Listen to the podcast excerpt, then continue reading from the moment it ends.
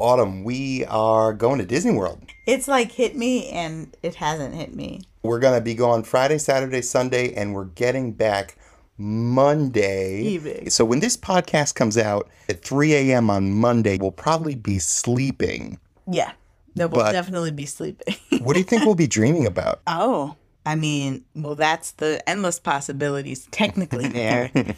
But I'll go probably our time at Disney and all the things we're going to tell Wynn. Uh, probably think about like traveling back and what we did, some combination of both. So when we wake up on Monday morning, how do you think we'll feel? Do you think we'll feel refreshed and invigorated? Do you think we'll feel exhausted? Do you think we'll feel exhilarated? I think by Monday we'll feel rested. Saturday's going to be a very, very heavy, long day. But mm-hmm. I think both having Sunday and half of the day Monday, I think that will be good. You think we'll still be married? seventy-five percent chance.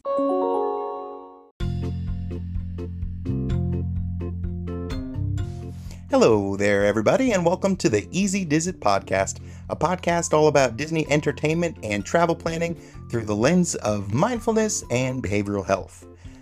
I'm Justin, a hyper nerd travel planner and a behavior analyst. Almost forgot. And I'm Autumn, a clinical social worker and a new Disney enthusiast. That's true. And today we're just going to talk a little bit about our upcoming trip. We don't have uh, news and trivia and all the good stuff like we usually do, but I do have a little bit of news that I have to share with Autumn. Oh. Is that cool? I'll let you do it. All right. And the real, the, the, the real treat today is after we're done talking briefly, we're going to listen to an interview with Ben Wagner, who's a professional photographer that helped me out with and helped us out, helped the show out with some photography tip for when you go to take pictures in theme parks. Ooh. Yeah, it's a really good discussion. I yeah. think Ben's got some great insight. I learned a lot, and I think you'll learn a lot too. Yeah, so you ready to go, Ott? I'm ready to go. You, we're going to Disney World. Are you, are you packed? We are both all packed. The house is cleaned. Wynn is packed, our daughter, because she's going to be staying with my parents. Mm-hmm. So, yeah, I'm feeling good. I'm feeling a bit anxious mm-hmm. for two reasons. One is I realized I have never, neither of us have been this far away. From Darwin, our two and a half year old daughter. Yeah. Ever. It, it was like a year and a half till she even spent, we even like had a night away from her. Yep. That's true. So that's, that's the distance that's hitting me a bit. And I, you know, have not traveled a whole bunch, so this is actually only the second time I've been on a plane. Yeah, you're not a big fan. About, I have this, it is like both the coolest thing, honestly, and the scariest thing. It's all a bit, I'm like anxious for the plane ride, not for the trip. Like I'm excited to, to be there and all that, but being in the plane is a little more nerve-wracking. Yeah, yeah. I understand. I understand. Well, it's, you know, one in ten plane crashes, planes crash. Is it one in ten? No, there's no that's way. Not true. I'm like, this can't be. No, it's it's very rare. Wait, very rare. Yeah, you're more likely to get a an acting role co-starring Steve Gutenberg. Yeah, than than crash on an airplane. So I, I you know I had a feeling you were gonna. you knew I was going that. there, huh? I the last time I was on a plane, I did some. Uh, speaking of behavioral health, some cognitive behavioral therapy, which we've talked a little bit about, mm-hmm. and thinking that, one, I am solely not the only, I'm not, definitely not the only person on this plane right now mm-hmm. that is really anxious. And number two, just some facts that planes are so much safer than me getting in the car right now. Yeah. Though it doesn't especially, necessarily feel that way, but you have to kind especially of. Especially like, when I'm driving. That. Yeah, especially. And I think when I am driving, it probably feels even more. Yeah. I'm a bad driver, yeah. is what I'm trying to say. The overall fatality risk of flying is zero point two three, meaning that on average, a person would need to take a flight every day for ten thousand seventy-eight years to be involved in an accident with at least one fatality. Whereas the odds of dying in a car crash are approximately one in one hundred seven, in twenty nineteen the last year data is available. Indeed, the odds may be quite higher when Justin is driving. Be careful, Autumn. You know, I, I this piece I would love to share. If you are, I don't know the statistics, but I know there's a lot of people that flying is uncomfortable. Yes. It causes anxiety. It's pretty, it's very common. Yes. Um, the first thing when I looked up, like managing flight anxiety, mm-hmm. The first thing that came up was, I'm forgetting the name of it, but it was a Disney, it was going to Disney World. It was a Disney World. Oh, you were talking about the forums? The Diz? Yes. The Diz. The Diz. It was yeah. the Diz. Yeah. It was the Diz forums. And it was really great. And it was all people that identified as women, moms, yep. pages of just like really great information and support and different tips and trip tricks for it. And so I just thought that was really cool that when I typed that in, nothing, it wasn't Wikipedia. It wasn't like WebMD. No, it was the Diz forums. It wasn't, you know, information on anxiety from an educational university. It was, but but I say that in a in a really great way. It was. It's always nice. Like, of course, like the facts are good, but it always it also is good to feel like, you know, your feelings are validated and to hear experiences from from other people. So yeah, you're that not, was really cool. Yeah, that's only it's like an online support group situation. It was, and yeah. and and and, and two. Like with this idea of like going and like you're going on this fun trip with your family and your kids and like how that factors in differently from like if you were like having to fly for work or whatever. Yeah. It's a little bit of a different experience. So yeah, there is that for you. And that also. Conversation brought to you by The Diz, which I don't know if you know this, but this is the forum website run by the grumpy uncles at The Diz Unplugged. Yes. That's right. Yes. Oh, I didn't put that together. Yeah. So thank you, Dis Unplugged Grumpy Uncles. Yes, the best grumpy uncles that talk about Disney. The Do they self-refer? No, I think I'm the only person that calls them the grumpy uncles. But now it's out there. It's in the zeitgeist. All right, Autumn. So I don't have full uh, news headlines, but... Well, I will say Justin... If I can add, just because yeah. we're talking about flying. Justin, for a while, actually, when we, before I had been on a plane, I was like, yeah, let's get on a plane. Why would we drive and take yeah. it miserable? And Justin was like, oh, I hate flying. I hate flying. I like to have control. Yeah. But but I would say it doesn't seem like, flying doesn't bring him any like anxiety no. like being on the plane. He just doesn't brings like me not anger. Being in control. It brings me lots of anger. It's, it's not just control. It's like, you're going to sit in this cramped seat. You can't stand up. And mm-hmm. people are very close to you. And I'm bored. And that yeah. makes me angry and frustrated, yeah. not anxious. Yeah. Yeah. I don't want to do that. I don't want to. But I also don't want to drive twenty-four hours. So, you know, you got to do what you got to do. Yeah. So, yeah, I don't have highly suspect headlines, which is usually how we do news on the podcast. But I do mm. have some headlines that I just couldn't wait until next week to talk about. Guess what? Two new. So, you know how there's a new Haunted Mansion movie coming out, right? And the cast yes. already looks so good. Do I? I am. So, I have never been more excited for Halloween than this year for many reasons, and this is one of the reasons. So we know how, like Danny DeVito's going to be in it, Tiffany Haddish yes, or Haddish. Haddish. I never say it correctly. Who else? I'm forgetting some other great actors. Anyway, two new ones in, uh, announced. Two new actors. Yes. So I'm going to oh. just read off some actors, and oh, I'm sorry, I have it right here. Owen Wilson is also going to be in this. Lakeith Stanfield, Danny DeVito, what? Rosario Dawson. Yeah, it's so. But we got two new ones. Wow, what are they? I just want to know what this, how they're, what the story is going to be. Well, How yeah, it's going to be different. There's one is I believe Danny DeVito is going to be the priest. Owen history. Owen Wilson might be a history professor. I forget. I forget. That but it's all right. on the internet. You can yeah. check it out. Okay. But there's two new. Okay. One of them is the Hatbox Ghost. The Hatbox Ghost will be in this movie.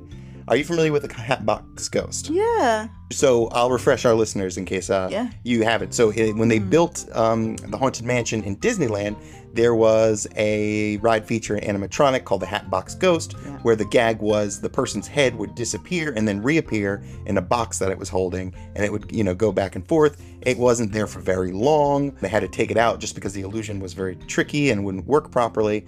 And it's just kind of been like this cult thing. Like the Hatbox Ghost is back now, which is cool. But right. so there's this whole lore around it. But there will be a Hatbox Ghost in this movie.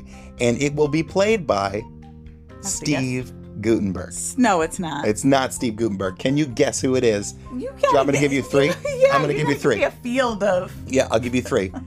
Are you ready? Yes. Okay. Why? I can only think of dead actors right now. I want to say Richard Pryor and John Candy. They're not alive. No, they're not. All right, let's try some living I wish they were. living actors. Ready? Ed O'Neill.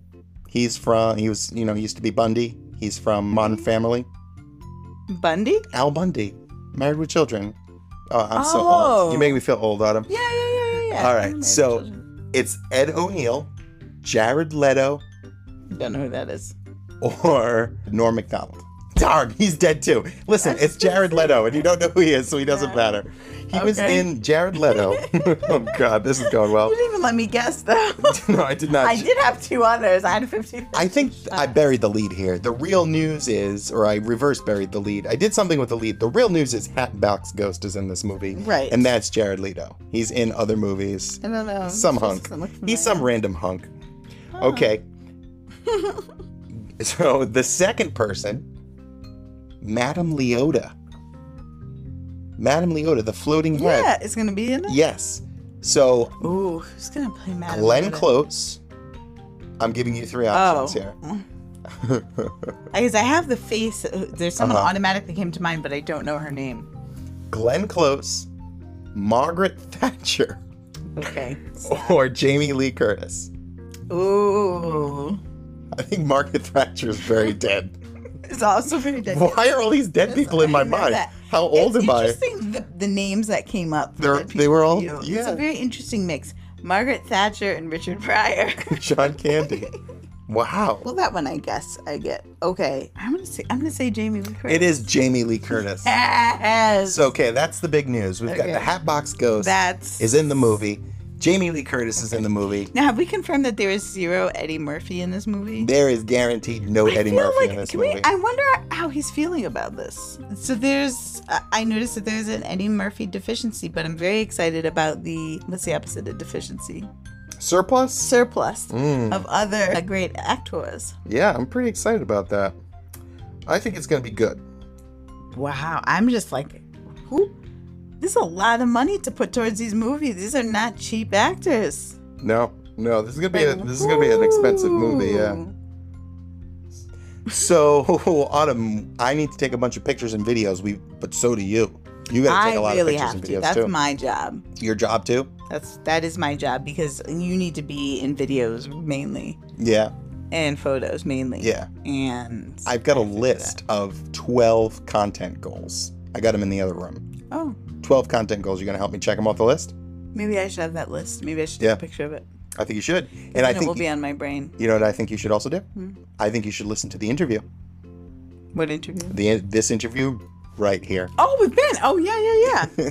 I'm sorry. I'm Yes. Yes, I agree. No, I'm very, I, I think, I just want to say, one, I think this is an awesome idea to have Ben on. I think yeah, I was topic. very lucky. But um, he's a professional really photographer. Excited. Yeah. He's talking to an amateur podcaster. Yes. I feel very lucky for this. Yes. Yeah. yeah, no, this is this is really cool. And I think something that everyone thinks about at some point is if you're going to Disney, I think one of the next things is like, that you think about is like the pictures and things yeah. like that. Taking a good picture. Mm-hmm. So you're going to listen to it on the plane. Maybe you listen to listen me and plane. Ben talk on the plane, and that reduces your anxiety and increases well, means I don't have to your photography. You All right. With that, please enjoy this interview with Ben Wagner, a professional photographer on theme park photography. Please do. And we look forward to being more or less live with you uh, next week after our trip and telling you about it. Oh, yeah. And follow us on Instagram. We'll have, well, yes. no, wait, it's too late now. No, no, no. Because it's after. Oh, this is it's Monday. After. So hopefully you followed us on Instagram and enjoyed the content. All right. Until next time. Easy Dizzy. That's right. Easy Dizzy. Like that. Do it again. Easy Dizzy. Easy Dizzy. Easy Dizzy. That's good. You're good at that. Mm.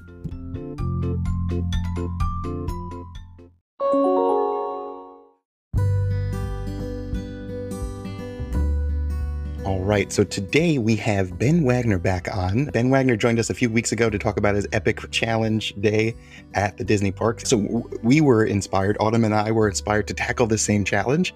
And part of this is I, I need to, to get some content really for the podcast, for social media. This will be a business deduction trip. That's what I'm planning if the I R S is listening. So I'd like these to be, you know, good pictures. So I asked Ben, you know, maybe could you help me out with some pointers and maybe we could have like a broader discussion about theme park photography in general. So Ben, thank you so much for coming on to talk. Yeah, happy to be back.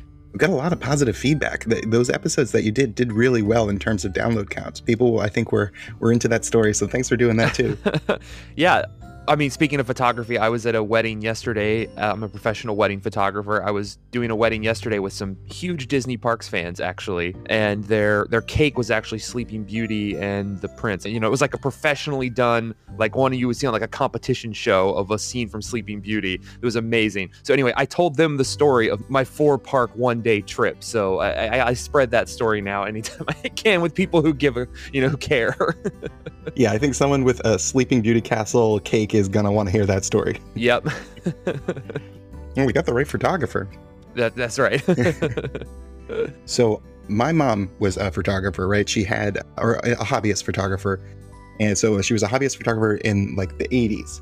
So there's a lot of equipment and lights and sitting still for long periods of time in itchy yeah. clothing. Yeah.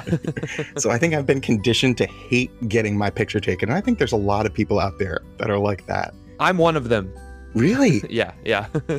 to, to to be honest, I don't like having my picture taken either, and I'm the one, so I'm always the one taking them. Well, that's that's one convenient way to get out of it, right? Right. Just have a camera. Yeah. We talk a lot about like values on vacation. Like, what is it that you're trying to get out of this particular vacation? And often what comes up is people say memories. Like, I want to build memories. And I think a picture's a pretty decent way to do that, right? Yeah, absolutely. Yeah, I mean, I think I think there has to be a balance. I'll tell a story. My my first vacation I went on with my now wife, we were dating at the time, and I had just gotten back into photography after kind of taking a break for a few years. We went to Portugal on a vacation. Mm-hmm. And on the first day, about like eight o'clock at night on the first day, I had st- I she she basically, I looked over and she was about twenty yards ahead of me on the path, scowling at me, looking back at me as I had taken like my three thousandth photo of the day. And she was like, She got, I got close. She said, "You have to put your camera away sometimes. This is our time. Yeah. And it's fine to take photos, but you're slowing us down." Yeah. Because you're just stopping to take so many photos and we haven't really spent any time together. And I did learn a lesson, I think, in that, that there ha- does have to be a balance. Like, you can create memories with your with your photographs. And I, for me, going on a vacation, big part of the fun is the photos. Yeah. But you have to find that balance too, or else your family's gonna hate you. Yeah. Yeah. There's like the in the moment thing, right? And that's how, like, you know, looking at the science of it, that is a large predictor of uh, satisfaction. If you can like be there, you know, and experience it. But then, you know, that's fleeting as well. And we, we want to hold on to things for longer than just the moment as well to look back. So yeah, balance. That's, I think it's it's tricky. Yeah, yeah, and I think learning to learning to know when's the right time, when's not the right time, and also when you do pull out a camera or your phone or whatever it is you're using to take a photo, take the photo, take a shot or two, and move on.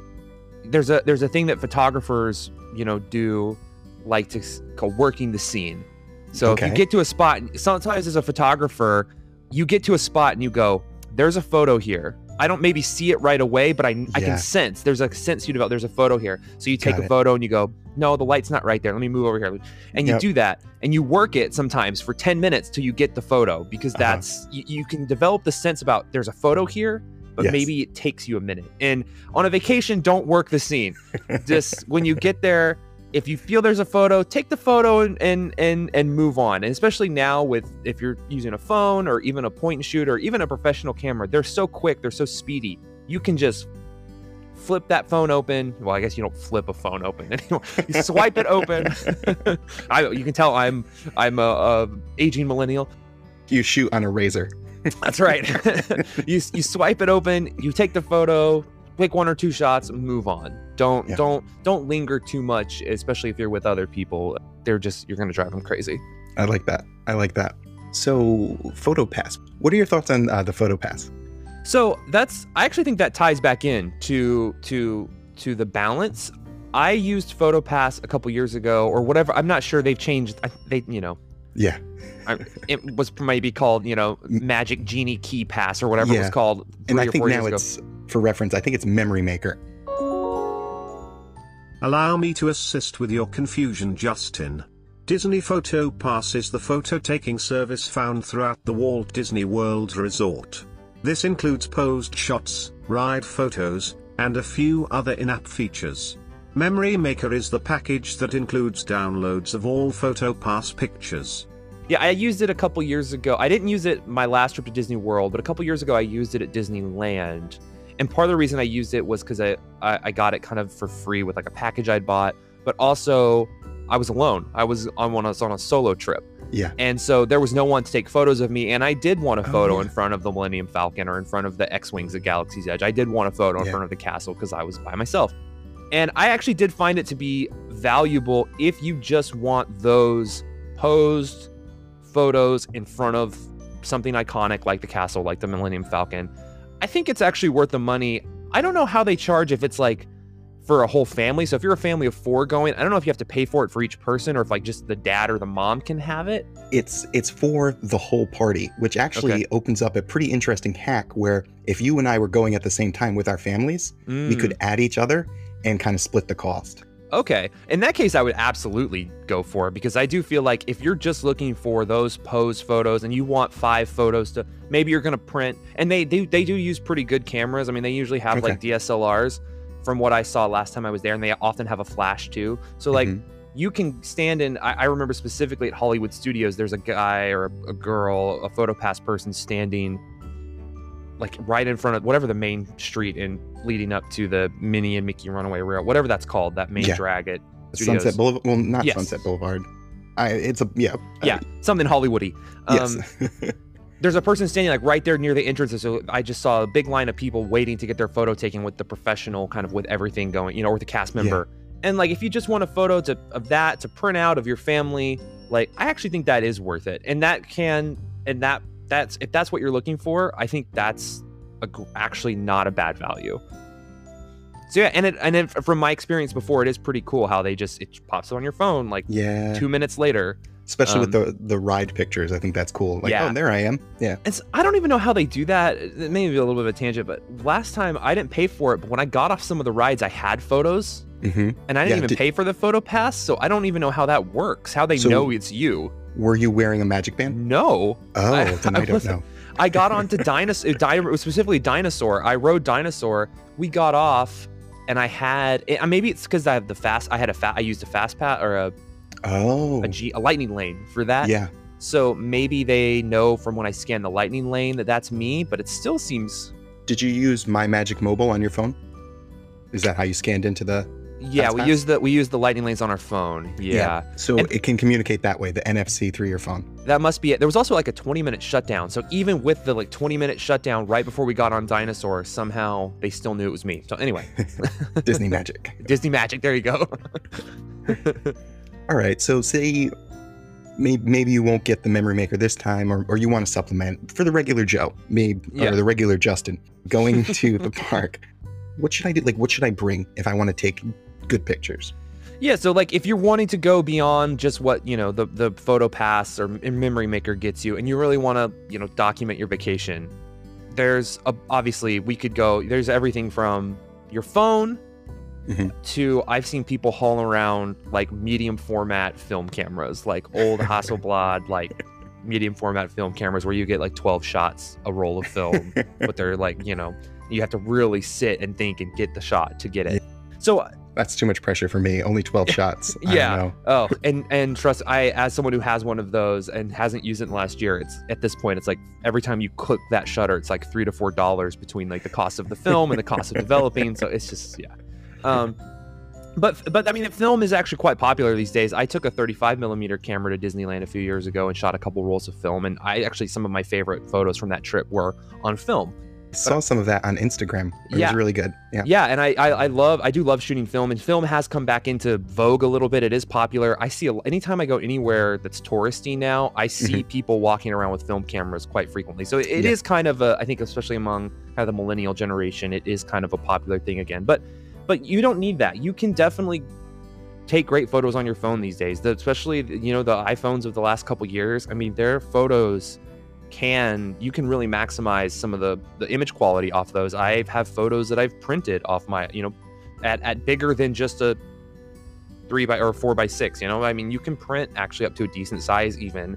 And if you want to get into like deep Photoshop and editing and stuff, you can really up the quality in those programs to get really big prints, actually, if you want. So so your phone, it can get the job done. If you don't, if you if you do have a nicer camera, absolutely. I last time I took, I t- or last time I went, I took like a, a quote unquote real camera uh-huh. with me, but I took a, a smaller, and I'm a professional, so I have like five really nice yeah. cameras. I took the smallest of them, but still, you know, you can do everything from phones to real cameras to film. But I think having something that is, this is what I'm using and sticking to it is important. Like having, this is my camera for this trip, I'm going to do this, or th- I'm going to use the phone on this trip. You know, keeping the kind of one tool so you're not weighted down is also yeah. a really good thing. I, you don't bring three cameras. So when we went in two thousand nineteen, one of the plans was to take video of Autumn experiencing these attractions for the first time. Mm. So I actually, I actually bought a point and shoot. I think I spent like maybe between two hundred fifty dollars and three hundred dollars on it. It was a, a Nikon Coolpix. Okay, yeah, yeah. And I got to tell you, especially because I thought it would do well in the dark, I, looking at the pictures in the video, I really feel like I should have just sprung for a better phone. Like I had a cheap Android at the time, so it was better than my cheap Android. Yeah. But it wasn't that great, you know? Yeah. I mean, I think while you will certainly get, in my opinion, having a real, again, real in quotes, camera is better than a phone, probably. Your phone in the, at this point have much, have definitely caught up for the average person to a cheaper point and shoot. Yeah. Like I would say if you have, if you're going to spend the money on a camera, you want to get up into that thousand dollar, you know, eight to eight hundred to twelve hundred dollar. Like that's, you're going to be your point where you're starting to get better results than your phone. But if you're, you could also just spend that money on a nice phone too. Right. So I, I, I totally see for the average person why just the phones are so good at this point that you don't necessarily need, and especially, and this is a, a thing I face as a professional, is that I, I have, like I right here, I'm looking at my fifty megapixel medium format digital camera that takes, you know, photos that you could print on a billboard, you know, and right. and most of the time my clients are looking at them on a three inch, four inch, five inch screen, you know, right. like ninety-five percent of the time.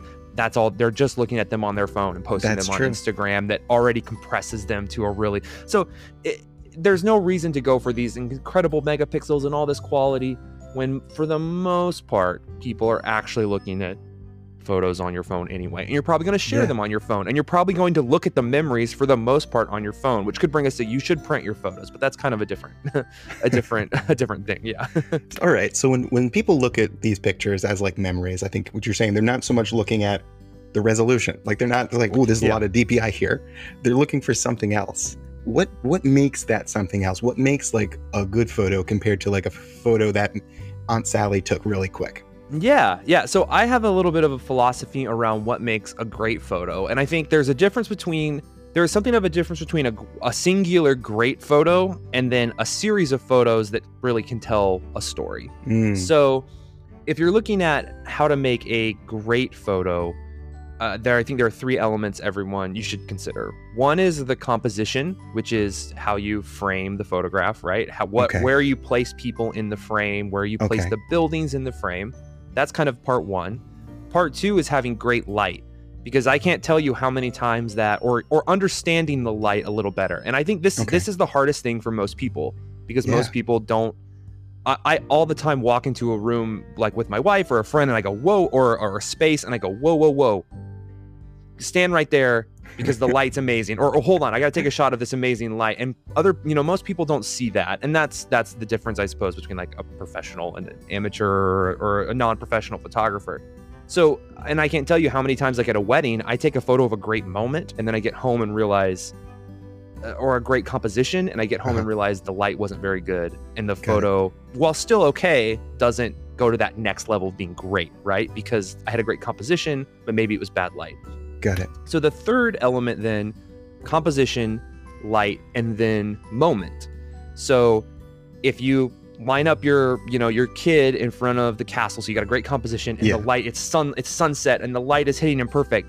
And then they just give you like the most horrible, like close their eyes and, and, and put their face and, or cover, and it just doesn't work right because right. of that, that that's nothing. Right. On yeah. the other hand, if you are lining that shot up and Goofy walks by and your kid's face lights up and that's when you snap boom. The photo, boom. Yeah. Now you have light, you have composition, you have your moment. That's the photo you're going to look at right? Love That's it. The photo you're going to remember. So keeping those three things in mind, and we can dig into each of those, but again, composition, light, moment. Three of those, if you have two of the three, you can make a good photo. Okay. If you have all three, though, that's your great photo. That's your one you print. That's the one that goes into the, the Instagram feed as opposed to I the story, it. Right? I love it. The, I yeah. love it. All right. So, yeah, let's break these down. And let's break them down for, you know, your average Justin here. So sure. Composition. This is like how it's framed.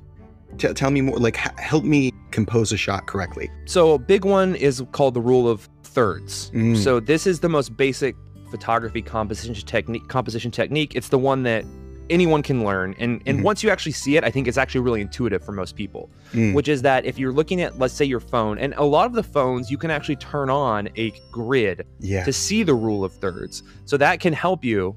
So look for this setting in your camera. Look for something that says photo assist grid or something like that. Yep. Yep. And it, it turns on a little grid and it divides the the frame into three parts each way. So it looks like a tic, tic-tac-toe grid, basically. Got it. On your camera. And if you think of a tic-tac-toe grid, right, there's the four points. So you've mm. got the intersections kind of in the middle to the third each way. Right. That's right. where you put the key things. So the it's hard to illustrate thing. The interesting thing, right? And that's that's hard to explain in in an audio format, right? But if you say are taking, let's using our theme park example, if you're taking a photo of your kid in front of the castle, the best way to frame it would be your child's face in that on that lower third line or in okay. one of the lower third corners, and right. maybe the best part of the castle or the horizon being on that upper line or on the upper corners. Got it.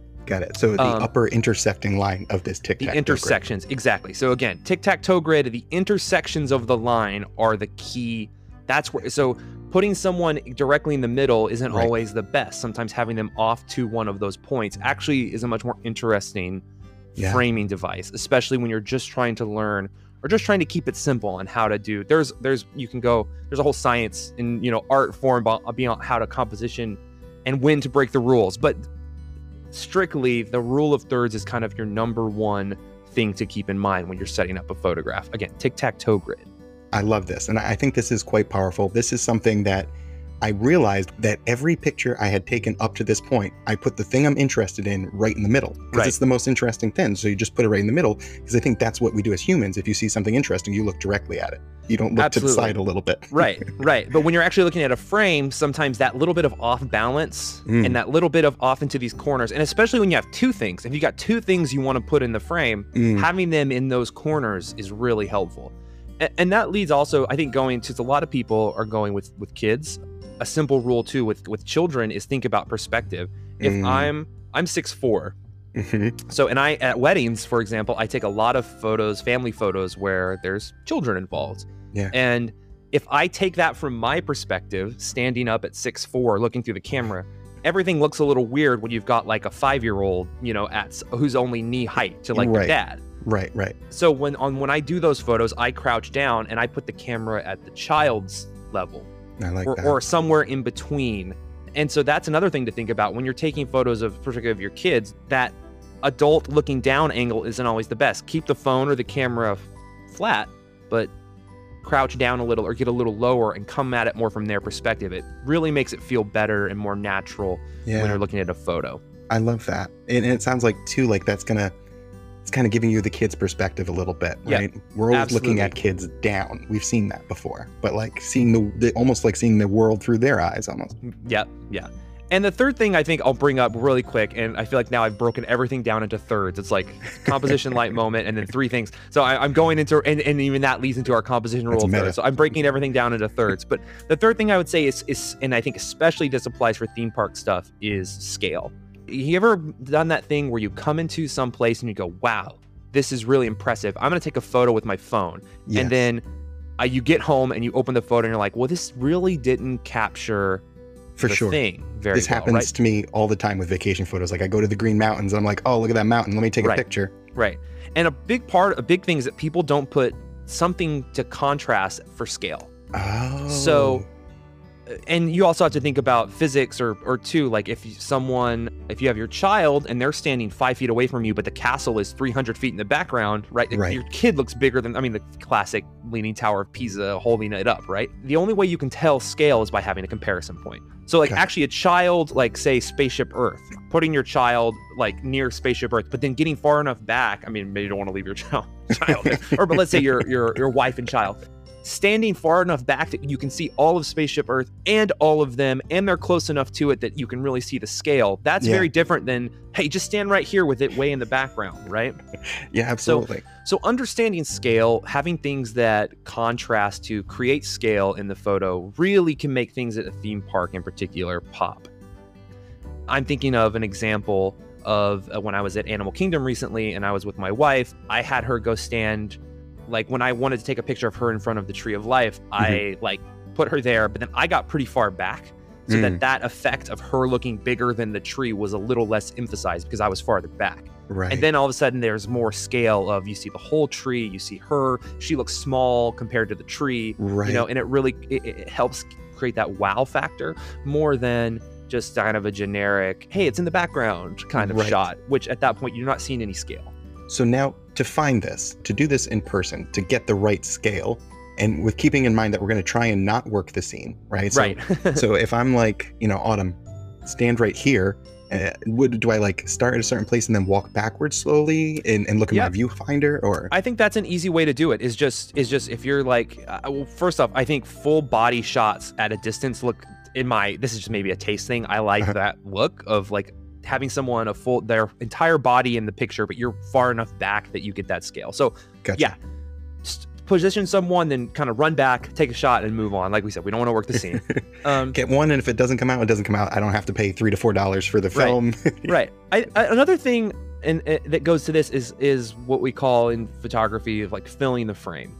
So having like, part of it is distance, but if you're so so far away from something and then it looks small in the distance, that's yeah. less impressive than if you're up close and really making the entire photo. One of my favorite film photos from Disneyland from a few years ago, actually this is a good example, is of of the castle, and I got so close that and this I got so close that the castle is not actually all the way in the photo. Like you can't okay. it kind of goes off the edges okay of the photos in some way. And that makes it look way bigger and way more impressive than like if you, it's perfectly um, in the photograph. A, yeah. a good example of this, and and I'm really inspired by cinema and my photography, so I think of movie examples a lot. In the J J Abrams Star Trek movies, uh-huh. have you, if you've seen those, yes. the the more recent Star Trek, the Enterprise is almost never fully in the frame. That's right. That's it's right. It's almost always partially cropped out, and yeah. part of that is because he's filling the frame with the ship. And that little bit of extra that's poking off frame that you can't see really makes it feel like, wow, this thing Bigger. is big. Yeah. yeah. And so that's an interesting technique to keep in mind if you're really now. There's if that's you want to make something look bigger than life or dramatic. Mm-hmm. Mm-hmm. One of my favorite shots from this last trip, and maybe I can post these on Instagram again or point people to them. But yes, absolutely. Um, was and I'm actually hoping to get this printed out. I just haven't got around to it. Is of Spaceship Earth, and it's only about a quarter of the thing. Mm-hmm. I was from right underneath, and I filled almost the whole frame with like just about a third of Spaceship Earth and took the photo. And it and it was at sunset, so it's kind of golden from the yeah. light hitting it, so that's part yeah. of it. Yeah. But I love that photo because it's all it is is texture and detail and shape and light. And it's not, you don't see the whole thing, and that actually makes it feel bigger because you're just yeah. seeing like a third of it. You're just seeing really like a one corner One, I mean, it doesn't have corners. One, one rounded, you know, kind of piece of it, and, and that's. I think I like that photo a lot more than I took some photos where I stood back and I really got the whole thing, and those are those look nice too. But that photo I took of it really up close, where I'm just seeing a part of it. Really, I like that photo a lot, and part of it is it looks big, it has scale. You can see the texture, you yeah. can see the individual golf ball bumps, whatever those are called. Yes, yes. So it's interesting you bring this up. We were at the movies last night. And there was a pre a preview, and they were selling you on going to the movies and why mm-hmm. you should go to the movies instead of, you know, I think watching yeah. these at home. And they showed action sequences, but they were all cropped. Right. They were all yeah. big. Like, and I could tell, like, there was even some like minor distortion. I could tell they yeah. were they were zoomed in more. Yeah. And after you say that, I realized like they were really trying to make me feel like it was bigger than life. Go to the yeah. movies. It's bigger than life. It's bigger than life. Absolutely. All right, so that's composition. I feel pretty confident after hearing that. Like, I've got some new ways, I think, of approaching composing these pictures, and I'm definitely mm-hmm. going to try and play with scale when yeah, I go. Yeah. All right, what about light? Because when you started talking about light, I'm like, oh, that sounds good, and oh, I'm clueless. What is good light? I, like, I know what bad light is, I think, like if I can't see, yeah. but other than yeah. that, what is good light? Yeah, so that, I mean, again, and I and like I said, I think when I first started out with, out with photography, I would, I could see composition. I think composition's an easy thing, easier thing to explain to someone, or for someone to see right away. Oh, I see what you mean by the rule of thirds. Mm-hmm. Light is much harder, and it took me actually, I feel like it took me years, right, to under, and I'm still learning, like mm-hmm. when I see good light, when, but there's a couple of really easy rules, which is sunrise and sunset. those okay. are those are your best times. The hour before and after sunrise, the hour before and after sunset, or I mean sunset sometimes if it goes away too quick, then not so much. But those those really are your best. The twilight hour or the blue hour, they call it, and the, the golden hour. Those are the best times. And if you are a planner, this is mm-hmm. something you can look up in advance, and you yes. could, if you wanted to set an alarm on your phone. Yeah, I actually have an app. It's called uh, I think it's called T P E. I think uh-huh. it costs a couple of dollars, but it, you can put in any location in the world and a date, and it will show you on the map when the hours are that's the best time oh, and what direction cool. the light is coming from. And so I oh. use that a lot for like engagement shoots when I do with my clients. I say, we're going to go to this spot, and then I look and see what's the best light oh, time going to awesome. be. So that, I mean, if you really want to plan ahead. um, so the sunrise and sunset are your best. And, and, and, And when I say that, I don't mean point your camera at the sunrise or point your camera at the sunset. In fact, oftentimes with sunsets, everyone's pointing their camera at the amazing sunset. How many like really great photos of the sunset have you seen? Most of them are generic, but yeah. if you turn around and face away, you'll see mm. that's where the magic is happening. That's where that soft, warm light is hitting things. And that's what you want to take photos of. So to use the light from, to, you know, to your advantage, that that sunsets that sunset sunrise time really is the sweet spot. But that being said, if you're on a vacation and you're at Disney from eight a.m. to eleven p.m. if you're like me and you're going to do all four parks in a day, that's a lot of hours where it's not sunrise or sunset, right? Mm-hmm. And so mm-hmm. if you're wanting to take photos, what else, how else can we use light? So one, if you're taking pictures with people, for example, one common rule is put them into a shadowed area. Okay. So if you want to take a, like when I, if I do a shoot, like say a wedding day shoot sometimes, and those shoots are often the portraits of like a couple can't happen at like seven o'clock at night or eight o'clock at night, because that's just not the way the schedule of the day works. Right, right. So if the light's really harsh, I find a spot where there's a tree or a building or something casting some shadows, and I put them into the shadow, and that balances it out. So okay. not, not. I put them in the shadow, and then you know, there's like a half, you know, there's like a really br- bright area in the background. That looks bad. But like an area that's totally in shadow, okay. put them there. That's where your photo's more balanced out. Oh, so that okay. helps you. That avoids that harsh light. If you can kind of get an area that's all shadow, you know, all in a right. shadow. Where I, um, that harsh light where I'm like, you can, like I'm glistening. You're and right. in this the Florida sun. To avoid. Yeah, exactly. Yeah. The, the other thing is, if you now harsh light can be interesting, mm-hmm. actually, but to make harsh light interesting, having some shadow areas to contrast is cool. So like yeah. sometimes I will be walking along, and like, especially at theme parks, actually, because theme parks are really interesting areas for light, because there are so many interesting stru- or so many structures that are casting big shadows in places. Mm. So a really other common technique is embrace the harsh light by putting like a person, if that's your subject, putting your subject into the harsh light, uh-huh. but there's like shadows all around, and then it's almost like a spotlight, right? If you oh, yeah. if you expose for the harsh light, then it's like it's a cool effect of everything else is in shadow, but your person is lit up. So that's a yes. common technique. So um, when you say harsh light and you say large structures, I'm thinking Batuu. Yes, absolutely. Yeah, yeah. Batuu is a that whole area is it has this in like spades yeah. where. Especially, you know, maybe not during like like it like between like eleven and two, but if you go in the afternoon or like the earlier morning, you will see these areas where like the light is hitting those spires or hitting the buildings, and it's like creating these shadow areas. But like you could put someone in the highlights or the, where the actual direct light is, and and sort of set it to where those shadow areas still look shadowy, but they're they're in the light. And that makes a cool, that can make a cool effect. I'm going to try and do that. That's but that's one thing I'm going to try. It, one trick for that is that your phones will often try and they use H D R, which is yes. they will they will try and actually balance it out themselves by um, lowering the direct light and bringing up the shadows. Yeah. So if you're using a phone, a technique is actually if you tap on your like your iPhone uh-huh. and then you hold and you slide down, it lowers the exposure the phone of, of the photo for the phone. Oh, what so a cool it actually trick. Brings it down. Yeah, a lot of people don't know. This is like kind of a, a deep trick on that. So if you put someone in that situation, for example, I do this a lot with my dog because mm-hmm. my dog has white fur on his chest and face. So that okay. if he's in the harsh light, that really blows up. I mean, it, it it's all white. You yeah. can't see the hair anymore, and the and then the phone tries to bring the shadows up, and then it looks bad. So right. I will tap on him because that's where I'm focusing. And then I will just slide my finger down until he is all he looks good and everything else gets dark. And then I take the photo and it looks cool because it looks like it's it's kind of like a spotlight yeah. almost on him. What a cool um, trick. Now that's iPhone. That's on iPhone. I don't yeah. know how it works on Android. My assumption is that it's pretty similar. I'm going to have to take a look at that. What if or I were if, to just turn off the H D R? Is that an option? Yeah, you could also do that. You can turn H D R off. I actually haven't done that in a long time. The other thing on the iPhone, at least, um, they have the Pro Raw feature now, which yeah. is in the upper right, you just hit the raw button. Yeah. And those photos can be amazing if you're willing to like edit them later. You and not everyone wants to do that. Yeah. But if you are going to use like an app like Visco or Darkroom or even Adobe Lightroom, if even just do, you don't have to be a professional, just to do very basic, like add a little contrast or, yeah. you know, or make it a little warmer, but very basic edits.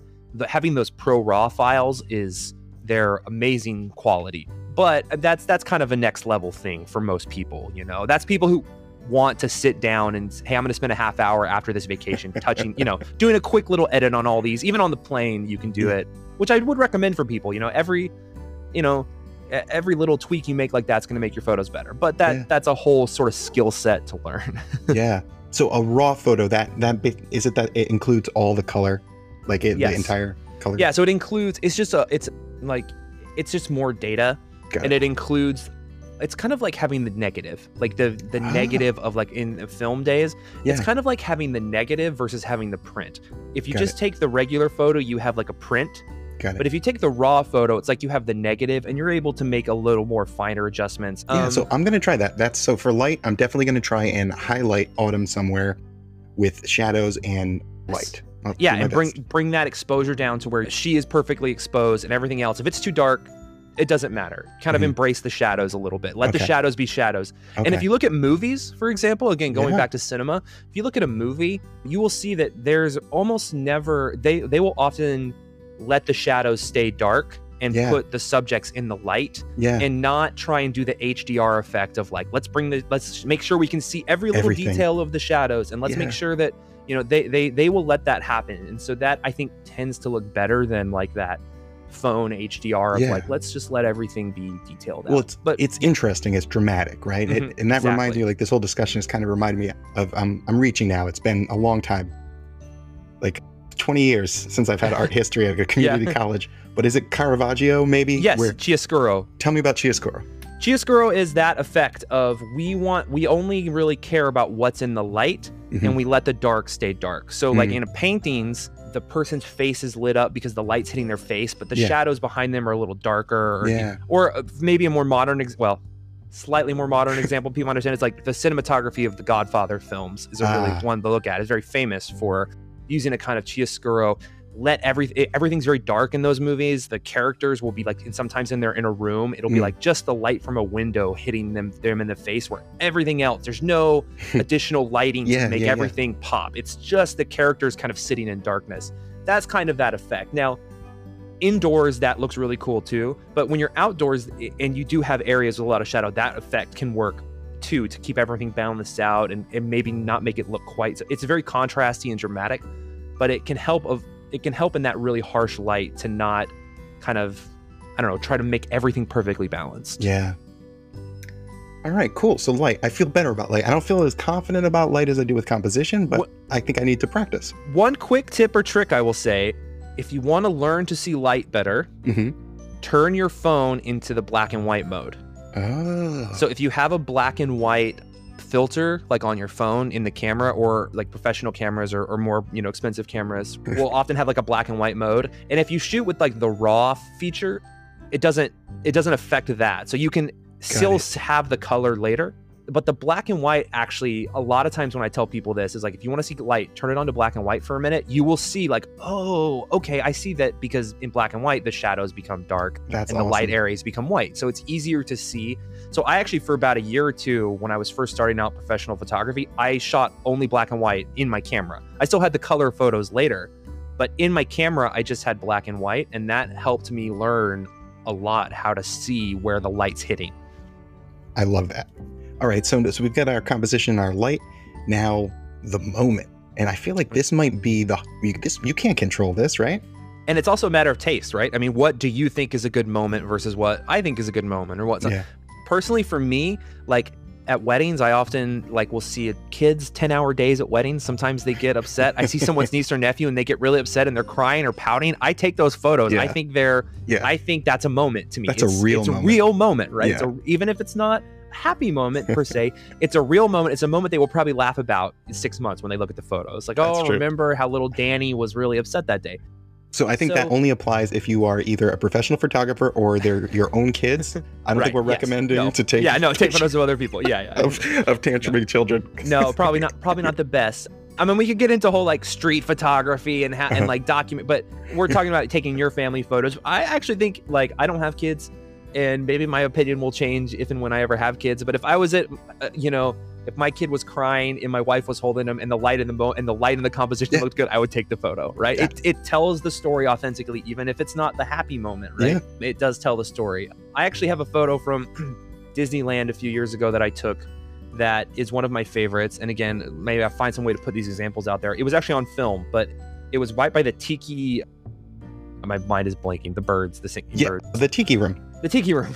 And it was right at night. It was sunset. The light was hitting. And I saw this dad leaning against the rails, holding his like crying son. And yeah. he just, who was like over his shoulder. And he just looked so tired. Yeah. And people were walking by. And so I actually stopped and took a photo of this guy. Like yeah. he's standing under a lamp. Yeah.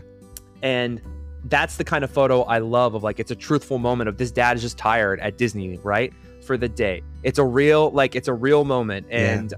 I and take also, it back. I take back what I said. Definitely take the picture. Well, I don't think I had a picture of the kid's face. I, you know, you, when you're taking pictures of, of strangers, and there's a whole thing about, but so the, the kid's face wasn't in it, which is why I took the photo. But, you know, there was people walking by too. So they blurred, they made a blur, mm, like of the people oh. going by so fast. So they're blurry and he's the only one who's, because he's standing yeah. still is in focus. Yeah. I really love that photo because I think it was an authentic moment. So finding the moments. And I love that story of, yeah. of a dad singular alone with his kid and, and, and surrounded by other people, but they're kind of a blur. They're right. Just, yeah. They're just awesome. Walking by. And, and and that's that's a very I mean, that's I that's a very artsy fartsy. You know, I was alone. I was taking photos. I was just kind of doing it for the art of it. If you're looking for photos though for your family, right? Like the, what are the moments that you're looking for? And and for me, those often come down to things that are like not. You know, your kids standing in front of the castle, absolutely take those photos or get the PhotoPass to do it, right? Mm-hmm. I mean, you want those photos. Those are great photos. Mm-hmm. But the, the the really like authentic moments are the things of them meeting the characters yeah. or or maybe them getting handed like a Mickey pretzel or a Mickey right. ice cream bar or like, you know, I, I, I like I'm imagining a photo now that I don't have. This is in my head of like the, the cast member handing them the ice cream and them reaching out for it, right? That's a moment. That's something that's like a once in a That don't, doesn't happen every day, right? If you're if you're spending eight dollars on an ice cream bar, get a picture. Get a picture, yeah, yeah. So I, I think those things that are kind of un un unrepeatable, you know, or or or look for things that are out of the norm is another mm. thing. Something mm. happening around you that isn't every day. I'm trying to think of a good example, uh, another good example, or like again the characters.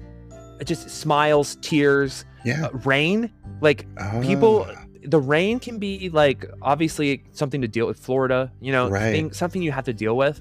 The rain makes for interesting photos sometimes. I have a picture, one of my favorite pictures from my last trip. We were at Universal Studios and it just started. I mean, one of those Florida yeah. just torrential downpour. And yeah. my wife and I ducked into like an alleyway in the kind of like San Francisco-y, whatever that area is called, of the park. And I turned and she had her rain poncho on and it was like dripping wet and the light was really nice. And I just snapped this photo of her right as she looked at the camera. And it's one of my favorite little portraits of my wife I've taken. Yeah. Because it's, and it's not, there's not a great, amazing background. Right. You know, there's not like, it's not like, wow, you can see the park in the background. But it was this moment for us in that like minute of kind of laughing and trying to get out of the rain. We're in these rain ponchos. The wind was blowing, so it was like the rain's coming sideways, you know, and it just, it makes a nice memory for me. And that's a memory. That's an authentic photo. And again, there's no, you know, I don't have Hogwarts in the background or anything. And I have those photos too of my wife right, standing in front right, of Hogwarts right. or, you know, I have those too. But that's actually one of my favorites from that trip because it's just was kind of this real moment that happened. Yeah. Um, that doesn't happen every day. Doesn't happen every year. You know, it's a kind of a once ever kind of thing that happened. It, it sounds like what we're talking about when we're talking about moments is like something that triggers an emotional response. Like where it's Absolutely. like a picture of, of like autumn in front of the castle, it's going to be like, oh, I remember the time that we went to Disney World, she stood in front of the castle. But a picture of her like sitting down and resting after walking eight miles yes. and the light right. hits her right, that's going to trigger something emotional. Yeah. And you might only get three of those in yeah. a, you know, you might in a, on a on a week long trip, you might only you might only get three of those times where the light is perfect and the composition is perfect and the moment mm. is, you might get three of those. You know, you might get one of those. You might get none of those. You might get ten, right? But those are the those are the keepers. We call them. Those are the keepers. Got those it. Are the ones that you know, you know, ten years from now, you're looking back at your photos. Yeah, you're going to look at the picture in front of the castle. Oh, oh I remember that. That was yeah. great. And then you're going to swipe the page in the album or on your thing and you're going to see that photo of of of looking tired or or or the child crying or someone smiling mm. as they meet Goofy or mm. Donald or Mickey or Peter Pan or whatever and go, hmm, that now that triggers the emotional response of like, wow, that I, re- I remember that moment. I remember those days. I remember that day. I remember what yeah. the sun felt like. I remember what the that Mickey ice cream bar tasted like. I yeah. remember what that Dole Whip, you know, th- that's the thing that's going to kind of re- recall more so than like a picture in front of the castle. I love it. I love it. Ben, that's great. That I think so. I I feel like I've got some ideas now. I hope our listeners have some ideas of, of how to take some pictures. There's some pictures at the theme park. There's something you said earlier I want you to talk a little bit more about. You said print your photos. Tell me about yes. that. What do, what do you mean print your photos? There's a big difference between looking at a photo on a on a four-inch screen and having that tangible, tactile piece of paper. Mm. And people don't print their photos that much anymore. I know from experience, like most of my wedding clients, I I have I have a gallery service, so I upload, you know, eight hundred photos for yeah. their wedding, and I yeah. send them the link, and and then they actually have a built-in print store, and they can print the photos Got right it. there, so they can order the prints. I see that like one out of every ten of my clients actually goes and prints their photos. Wow, one out Most of ten? Of them just, I mean, they might also just print them somewhere else, somewhere or else, yeah. Costco or, you know, Walgreens or whatever. But I think the the the fact is people don't print their photos. They don't make albums that much anymore. There are tons of great services that will do that for you. Um, but I, again, even Costco does like pretty decent job. I've done prints from Costco before. Yeah. Walgreens. These places you can still get like pretty good quality print. Like, you know, even just small, you know, old school four by six yeah. small prints to put in an album.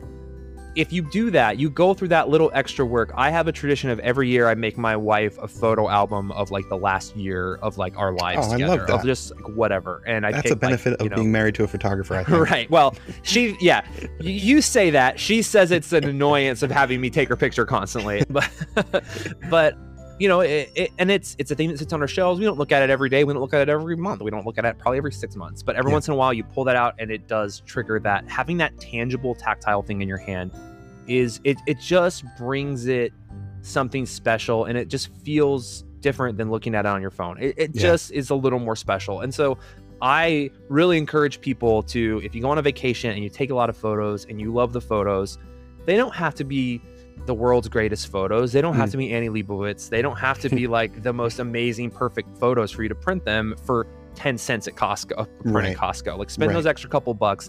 Get, especially you just spent who knows how much on yeah. Disney, on, you know, Mickey pretzels. Or one hundred sixty-nine dollars um, on Memory Maker.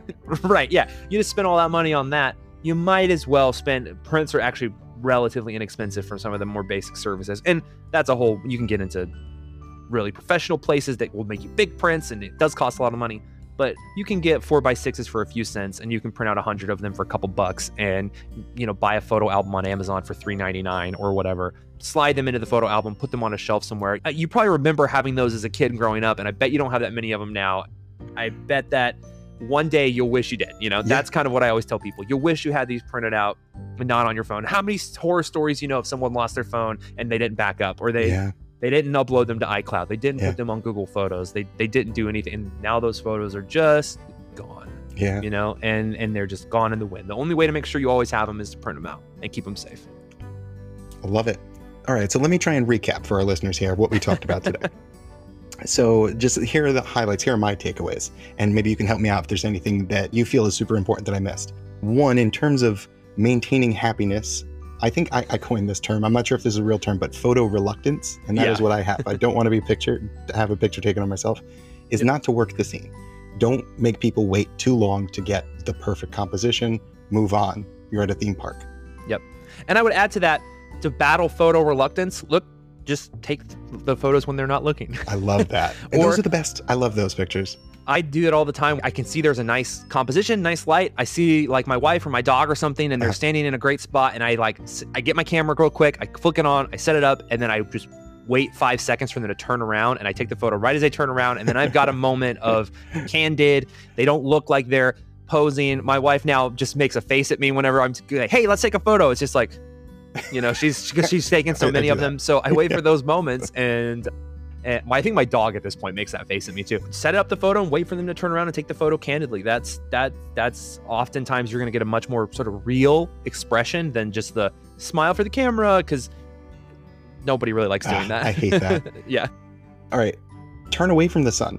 So at those beautiful the twilight hours. Mm-hmm. See what's behind the sunset, the other side of the sunset. That's where you're yep. going to see the, the the light working. Absolutely. It's going to be making everything look amazing. If you want, especially look, people. Oh, if you, the rule of thirds in terms of mm-hmm. breaking up that composition, turn on the photo assist grid on your phone, and the center points where the lines intersect, that's where you want to put interesting things. Absolutely. If you want to learn more about light, use the black and white setting on your phone. Because mm-hmm. you'll be able to see it a lot better. Yep. And then in terms of moments, I'll look for the things that, that don't happen every day, and uh, try and get try and get a picture of it. Yeah, I'll give you one. I'll give you one. That's not a moment necessarily. I was when I was at Epcot this last time. I was walking and I just saw this trash can with an Alice doll on top of it. Like someone had just some some kid, whether they dropped it or something, and someone had picked up this Alice doll and set it on top of the trash can and walked away, and there was no one else around, and and the light was hitting it kind of nice. Yeah, yeah, and yeah. I took this photo. Now, is that an absolute like keeper? Put it on, put it in the album. I don't know, but it's kind of it was something that doesn't happen every day. And yeah. I it, now when I go back and I've looked at those photos, that picture always pops a little to me as like yeah. that was just a weird thing that I saw that that sort of filled out the day a little bit in terms yeah. of what was happening, because it's not every day that that happens. It was a unique little oddity, and yeah. and I find that photo more interesting than the th- same things that happen there every day, right? Yeah, awesome. Well, Ben, thank you so much. This is a great conversation. I, I'll I'll share some of my pictures with you that that come from yeah. it, and I hope if anyone uh, listening, if you've heard this conversation and you've you were inspired to try out some of Ben's suggestions, please send along those pictures and we'll share them out. Absolutely. I've looked through your, I've, I've, what do you call it? Browsed. Not, yeah, but br- what's the creepy word for browse? Stalked. Stalked, thank you. So, yeah, so I've stalked your Instagram page. I love your photography. Hearing you talk about these things, like it, it's triggering, like, oh yeah, I remember seeing that. I remember seeing the, that use of lighting and things like that. So you're in what area? I'm in Seattle. I'm in the Seattle area. Yeah, in just outside Seattle here. And I do weddings all over the Pacific Northwest.